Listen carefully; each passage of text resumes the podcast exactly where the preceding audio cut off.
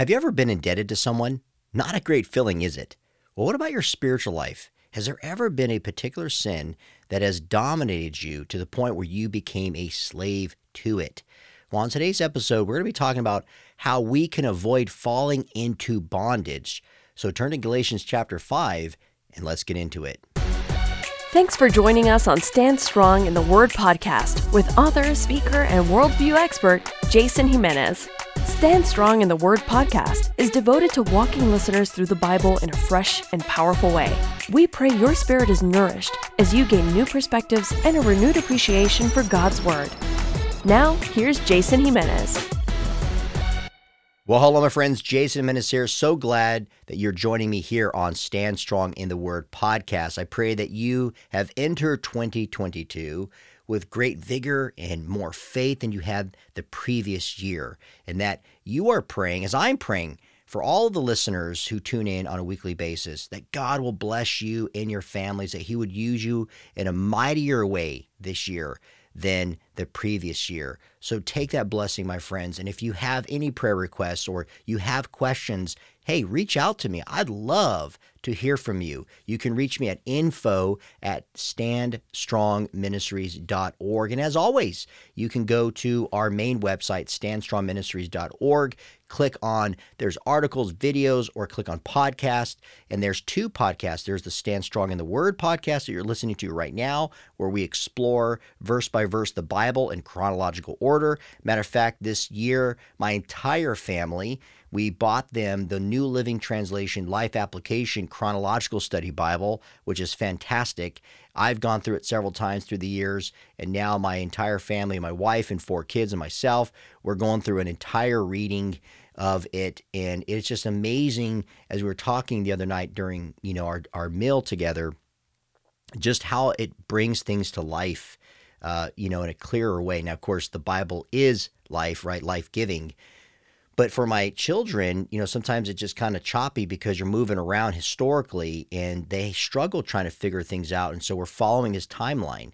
And so I encourage you guys, if you want to study the Bible in chronological order, that definitely is my recommendation is the New Living Translation Life Application Chronological Study Bible. Now, of course, I cannot say here uh, in in the ultimate affirmity that I endorse every single uh, explanation or diagnosis or exegetical remarks in the text. Of course, that would be impossible for you to endorse everything in any book.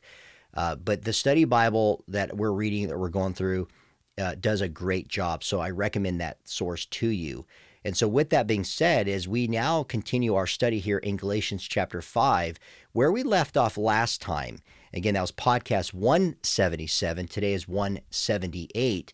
Last time we talked about standing firm in grace, and we looked at just verse 1. And the whole theme, just to give you guys a reminder here, is in Galatians 5, verses 1 through 26, is Christ has set us free. Right? So that is our theme verse. And so in verse 1, we we looked extensively into that one verse on the last podcast, how we can stand firm in grace. And let me just tell you right here right now that that is the theme verse. Remember, that is the the the key verse, the highlighted, the big idea of the letter was in Galatians 5:1, which Paul wrote here, "For freedom Christ has set us free. Stand firm, therefore, and do not submit again to a yoke of slavery." So we talked about how Paul transitioned into this third section now, where we're currently at where we're going to be looking at chapter 5 and going into chapter 6. And he takes the practical and the fruitful application of living in the freedom of Christ. And so he highlights here in verse 1, you know, two parts. The first part, for freedom, Christ has set us free. That was summarized in chapters 3 and 4. And the last part of verse 1 of chapter 5 is to stand firm, therefore, and do not submit again to a yoke of slavery. Well, guess what? That's now where we're parked in chapters 5 and 6, where Paul now will explain what that looks like as we are to walk in the freedom of Christ. Now, remember, the word freedom in the Greek, the Greek is eleutheria.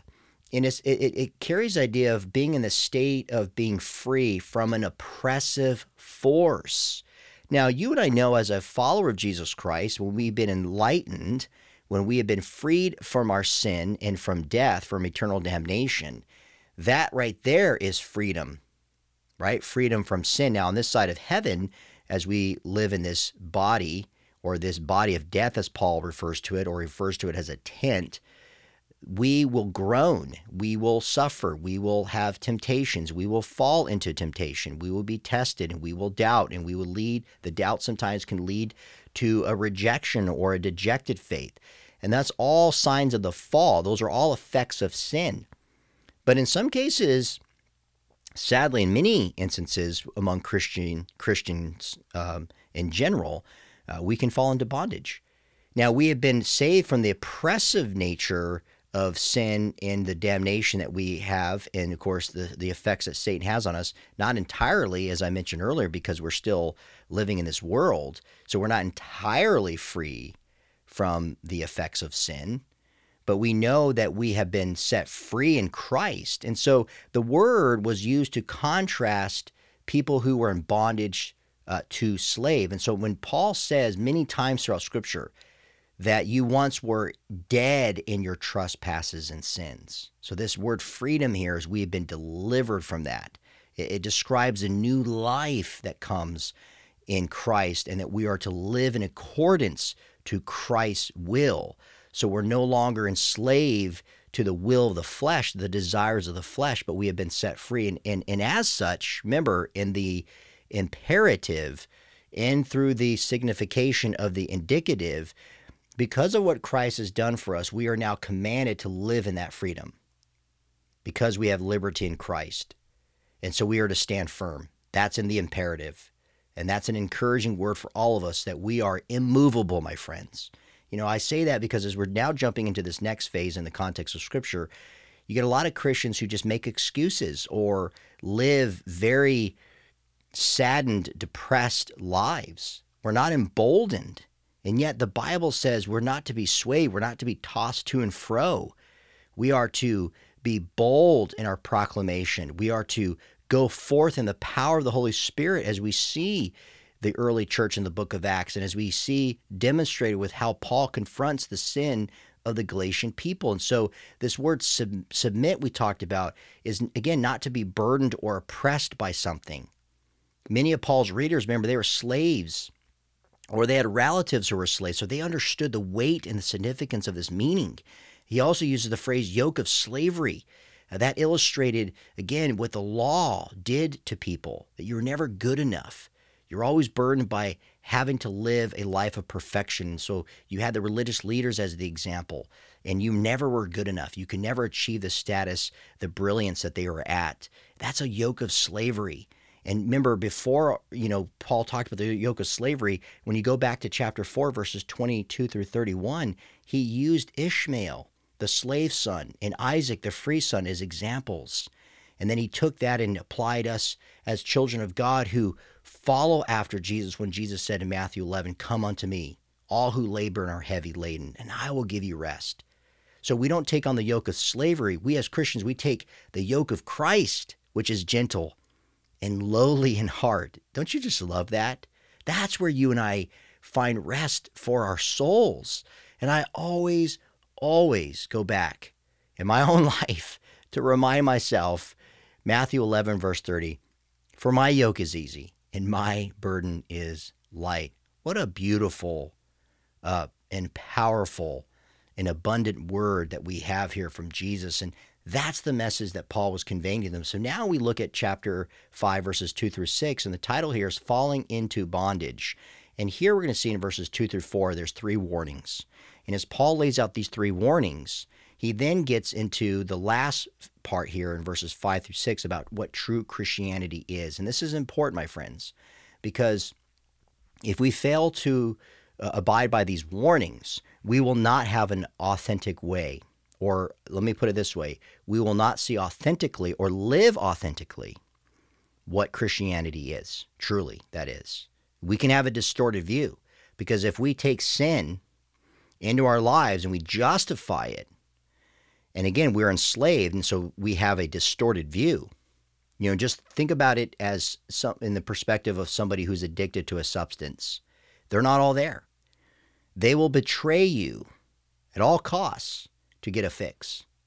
So they'll be manipulative. They'll tell you what you want to hear to get money or to get favor so they can advance their desires, their addiction. And you maybe were there at one point in your life. Maybe you're there even right now as you're listening. We pray for you that you find freedom in Christ. Perhaps you have a relative or a friend. I'm sure all of us listening, no matter where you're at around the world, we know people who are in bondage. So I pray this passage as we go through it, as you learn it contextually, that this will help you guys in your spiritual life. So let's jump right in and look at this first part, three warnings here in verses two through four. Here Paul says, Look, I, Paul, say to you that if you accept circumcision, Christ will be of no advantage. And then he says in verse three, I testify again to every man who accepts circumcision that he is obligated to keep the whole law. You severed, literally, he says, you cut off, you estranged, you alienated from Christ, you who would be justified by the law. You have fallen away from grace. So let's just stop there and let's evaluate what these three warnings are, and then we'll look at what true Christianity is in verses 5 through 6. Notice Paul's tone in chapter 5 is very direct.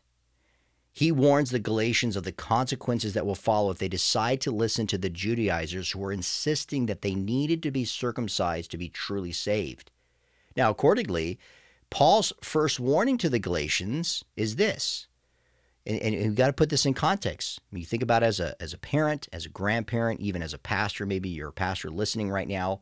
We've all been in these situations where we tell somebody with child, uh, con- a congregant, hey, if you decide to accept this, if you do something that runs contrary to God's word, eh, or in this case, as Paul's saying, hey, if you guys replace the free gift of salvation with legalism, there's going to be major consequences. It's not going to end as you think it will.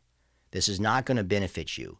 This is not going to help your relationship with God. So you say to a child, if you decide to disobey me, if you don't listen, if you go this route, if you hang if you continue to hang out with these people, if you continue to pursue this relationship, if you continue to have sex outside of marriage, if you continue to turn to alcohol or party or whatever the case may be, there is going to be major consequences. And eventually if you don't get help, if you don't recognize you need help, if you if you don't submit to God, but rather you submit again to the yoke of slavery, it, it's going to get worse. And, and you guys, sadly, we know of cases where people die as a result, literally. They don't just die within, they can succumb to that lie of believing that this is what I need in my life. This helps me. And so the first warning here, Paul's saying, listen, Galatians, don't replace the free gift of salvation with legalism. I love how the New King James Study Bible puts it quote, Paul points out that being circumcised changes the entire orientation of salvation away from God's grace to one's own actions. One who is circumcised to gain God's acceptance is obligated to keep the whole law, end quote. You guys want to go back to the law? You guys want to implement the law into your quote unquote Christianity? Then expect to be obligated to keep the entire law. It's not as easy and free as you think it is. So, this phrase, if you accept circumcision, the verb tense in Greek implies the Galatians were contemplating being circumcised. Therefore, the proper way to interpret Paul's delivery of the three warnings is to be in the hypothetical sense. So, this is important because a lot of commentaries, a lot of preachers out there will take the context of Galatians and automatically label them as people who've abandoned Christianity already and Paul's just trying to convince them to come back. Or others might think that, into the extreme, maybe a more reformed position, is they were never saved to begin with because they would never have gone back to the law. Well, in actual fact, when you look at the Greek, this is in the hypothetical. They're contemplating. Remember, these are new Christians, you guys. You go back to the influence that these people were under. They don't have what we have today all the access that we have, even like this podcast, of breaking down things contextually. This was Paul's first letter.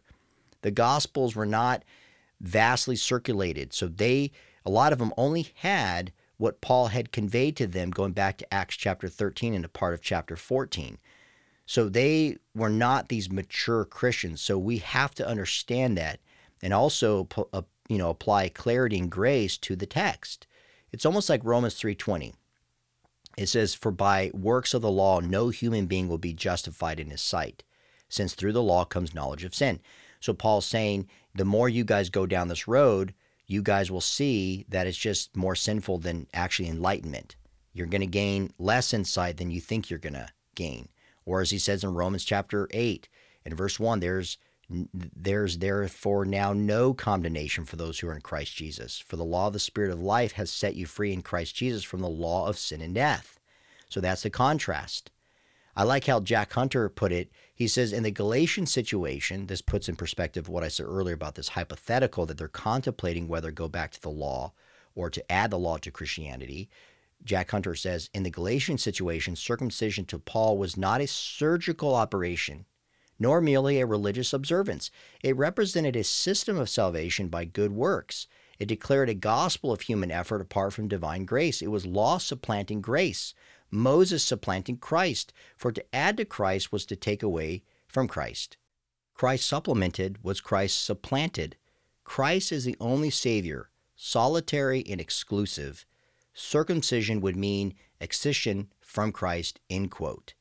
So that leads us now to Paul's second warning here in verse 3, where he says, I testify again to every man who accepts circumcision that he is obligated to keep the whole law. So again, the second one flows from the first. Here, Paul warns the Galatians that once they submitted to the law, they were bound to keep the entirety of the law. Now, more than likely, that wasn't something the Judaizers were cautioning the Galatians about, right? It's just like an advertisement. They're not going to tell you all the mishaps or the mistakes. They're going to give you the best stats that they possibly can give you, whether it's going to look at a new car and they're going to tell you the gas mileage is this when in fact it's maybe a little bit less. Or when they give the stats of an athlete, they always kind of push them to be, you know, bigger and taller than they actually are. And so you can imagine the Judaizers, they're not cautioning the Galatians. They're they're telling them all these wonderful things about how if they really wanted to be close with God, how they needed to add the law to their Christianity. They probably weren't telling them what the Talmud said, where it says, quote, a proselyte who accepts all the commandments of the Torah except for one is not accepted. So they're not telling them, kind of like a disclaimer, hey, you want to add the law to be more like Christ, if you will, because remember, he was a Jew, he fulfilled the law. So you want to be like Christ, add the law to your Christianity, but just remember, you break one, you break and you broke them all. They weren't saying that to them. Now remember, because the law is a unit. And so if a person put himself under any part of it for justification, he is a debtor, as the King James Version would put it, to the entire code with its requirements and its curse. Go back to Galatians 3, verse 10, James chapter 2, verse 10. Dr. Chuck Swindoll writes, quote, the bite of legalism spreads paralyzing venom into the body of Christ. Its poison blinds our eyes, dulls our edge, and arouses pride in our hearts. Soon our love is eclipsed as it turns into a mental clipboard with a long checklist, end quote. Isn't that true? So Paul's trying to help the Galatians not to fall prey to the poison, to paralyze them with this false notion that they needed the law in order to fulfill Christianity. And, and, and Swindoll refers to that as a mental clipboard with this long or endless checklist that you're never quite there. Because remember, as we saw in Galatians chapter 3, or excuse me, in Romans chapter 3, I should say, verse 20, the law comes with knowledge of sin. It's a reflection saying, hey, you're, you're, you're a sinful person. It doesn't justify, it doesn't make you right. It just points out that you're a sinful person, you're a bad person. And so that's what Paul's trying to help them understand. So he says, You are severed from Christ. So he's saying, Listen, if you do this, again, this is not in reference to, to a loss of salvation. I'll get to that in a minute. So they just say that as a precursor. The, the Judaizers were, con, were trying to convince the Galatians that they lacked spiritual vigor.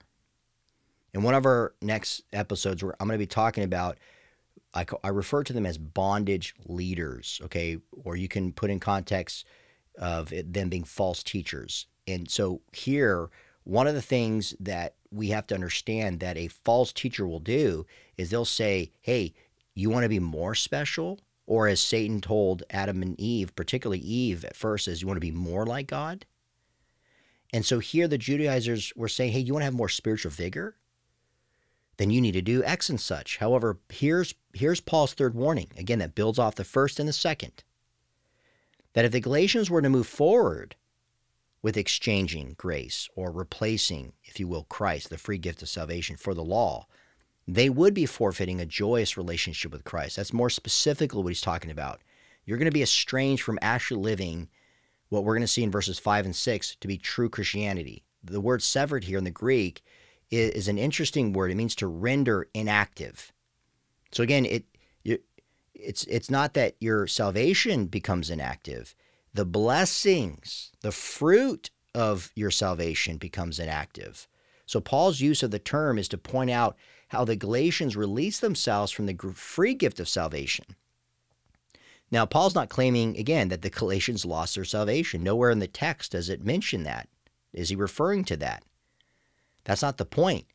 He's not saying, hey, Galatians, you if you exchange the free gift of salvation, remember, because this is this is more about what they think is right in accordance to salvation.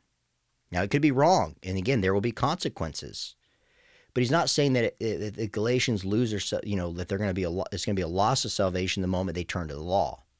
Think about how many Christians sometimes, and you fall prey to something, you turn to something thinking it's of God, or you choose to do something in rebellion in but you try to label it as something that is uh, solely individually up to you, and almost taking a truth as relative to you standpoint to justify your actions or, you know, let me pray about it, or I have prayed about it, and God led me to this. That may not be the case. That may be completely and totally false. And so your justification is not grounded scripturally. And there will be consequences as a result of that. And that's what Paul's conveying here in his third warning. He's telling them that the economy of the law will, for, will prevent them from growing in their faith in Christ and therefore cut themselves off from receiving the spiritual benefits that come with walking in the grace of Christ. So, this term here, falling or fallen away from grace, again, the phrase in Greek literally means you left the sphere of grace in Christ and took your place in the sphere of the law. Now, Wuest's word study, okay, so let's look at the Greek here. This this commentary writes, but because they had, that's the Galatians, they had lost their hold upon sanctifying grace, does not mean that God's grace had lost its hold upon them in the sphere of justification, because that's what the phrase here, fallen away from grace, means. It continues here, the commentary. Because they had refused to accept God's grace and sanctification, is no reason why God should withdraw his grace for justification. They had received the latter when they accepted the Lord Jesus. The transaction was closed and permanent the moment they believed. Justification is a judicial act of God done once for all. Sanctification is a process which goes on through the Christian's life. End quote. So, see, that's so significant. So often you will read people who miss the, the context here, they misinterpret it. And they take the phrase severed from Christ and fallen away from grace. Now, face value in English, I was just having a conversation with my daughter the other day about this. Sometimes in English, we don't render it properly. And so we have to be careful. And this is a prime example of that. It has to do with the sphere of grace in Christ in place of the sphere of the law, not a rejection of justification or a loss of salvation, but more of them not walking in sanctification. So that is so important. So now we look at, we saw those three warnings, and now we enter into the true model of what Christianity is all about in verses 5 through 6. So Paul says here, For through the Spirit, verse 5, by faith, we ourselves eagerly wait for the hope of righteousness. Verse 6, For in Christ Jesus neither circumcision nor uncircumcision counts for anything, but only faith working through love. So in verses 5 and 6, Paul lays out a brilliant summary of Christianity. You say, well, Jay, how so? I, I don't maybe as I heard you read these verses, or as I'm even looking at it right now, I, I don't see that. Well, let's look at it. First, notice in these two verses that Paul refers to the Holy Spirit. Paul talks about faith. Paul talks about ultimate justification. Paul talks about spiritual maturity. And he also talks about love. So let's break these things down and see why this encapsulates true Christianity. One, notice that Paul transitions to we to stress that our walk with God is in the power of the Holy Spirit by faith. See, that's Christianity. You can't be a follower of Jesus Christ, you can't be a Christian unless you're indwelt by the power of the Holy Spirit. And we accept Jesus Christ into our life by confessing with our mouth and believing in our heart. We have faith. We put our faith and trust in Him. If you go back to chapter 3, verse 2 of Galatians, Paul pointed out that we receive the Holy Spirit by faith, remember, not by works. In chapter 4, verse 6, Paul reminded the Galatians that God has sent the Spirit of His Son into our hearts. We will see later in chapter 5, verse 16, that we are to walk by the Spirit so we don't gratify the desires of our flesh. And we'll also see in chapter 5, verse 18 later, where Paul affirms this truth if you are led by the Spirit, you are not under the law. So, in these warnings, Paul is saying, hey, if you guys are led by the Spirit, don't go down this road. Just like when you and I are convicted not to fall into particular sin. You know, you're in a relationship and you have the desire to have sex. Hey, that's a desire that God has given human beings to have because sex is a gift. It's a beautiful thing in context of marriage, not outside of marriage. And God says He's giving you a way of an escape, that you can overcome those desires. And if you're led by the Spirit, you won't fall prey to sin or fall prey to a heretical teaching. So, thus, Christianity isn't about what we do to earn salvation, but rather it's what Christ has done in giving us the free gift of salvation. And so, another form of Christianity that we see that's so true is this phrase that we are to eagerly wait. The Greek word is only used seven times in the New Testament. It's in reference to the return of Christ. So, true Christianity, you guys, identifies that we are the bride and that Christ is our bridegroom, and that we, as we are listening to this podcast right now, whatever you have planned for the rest of the day, we are to eagerly wait no matter what is going on in our life, no matter what responsibilities, what duties, what titles we hold in this side of heaven. We are to eagerly wait for the return of Christ. Or as Romans 8:23 says, and not only the creation, but we ourselves who have the first fruits of the Spirit groan inwardly, catch this, as we wait eagerly for adoption as sons, the redemption of our bodies, end quote. Another aspect that we see of true Christianity is this reference that Paul puts here hope of righteousness. Now, this isn't referring to the imputation of Christ, but the culmination of when we finally experience the fullness of our blessings in eternity. In chapter 6, verse 8, Paul writes, For the one who sows to his own flesh will from the flesh reap corruption, but the one who sows to the Spirit will from the Spirit reap eternal life. The IVP New Testament commentary writes In the past, when we put our faith in Christ, at the beginning of our Christian life, God created righteousness to us. In the present, by the power of the Spirit, God produces righteousness in us. Or to put it in more theological language, our righteousness, credited to us by justification, produced in us by sanctification, and perfected in us by glorification, is always a gift received from God by faith. End quote. So, guys, we have been justified and we are to live a sanctified life, meaning we are to walk holy as we pursue the will of God in our life. And number three, we anticipate the glorification, knowing that we will one day be glorified in our resurrected bodies. So that's a culmination of the trueness of Christianity.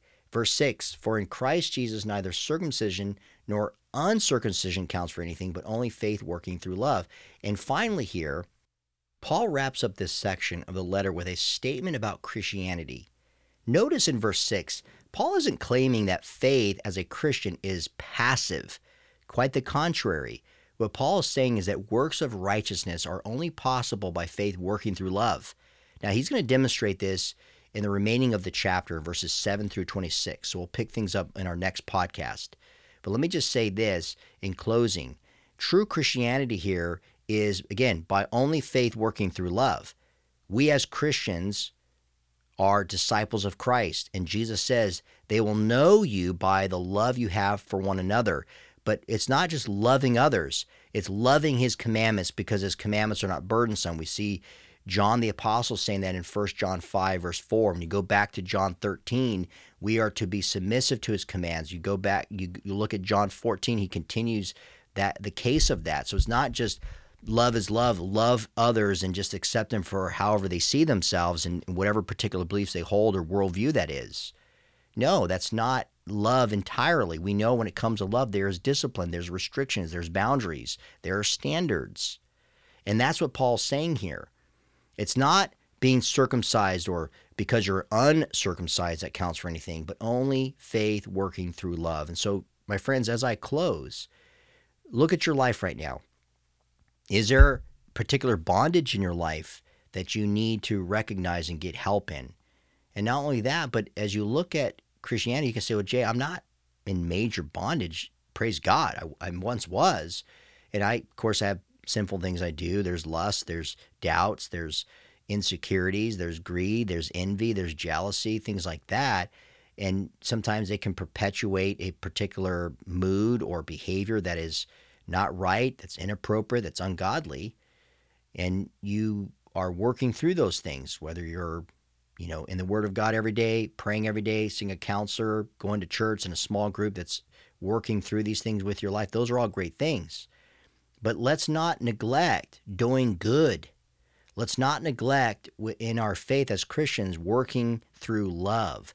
We can always love more. We can always love God more.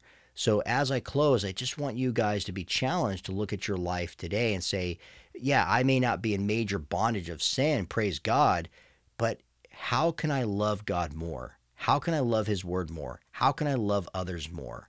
Because it's only faith working through love that really demonstrates how we as Christians ought to be living in this world. Now, we'll pick things up as we look at legalism in verses 7 through 15. And then after that, verses 16 through 27, we'll see how we are to live in the power of the Holy Spirit. So I pray this message in Galatians 5 has been a blessing to you guys. As always, you guys can go to standstrongministries.org. You can check out our videos, articles, the books I've written, and my other podcast, Challenging Conversations you guys can take a listen. That's on the Christian Post Edifi Network, which is an opportunity to to dive into discussions with leading experts in the in, in, various different fields to help you as a Christian know how to defend your faith in the cancel culture that we're living in. So take advantage of that podcast as well. Until next time, keep standing strong, my friends. For more information on Jason Jimenez and Stand Strong Ministries, visit us at standstrongministries.org. Thank you for listening and keep standing strong in the Word of God.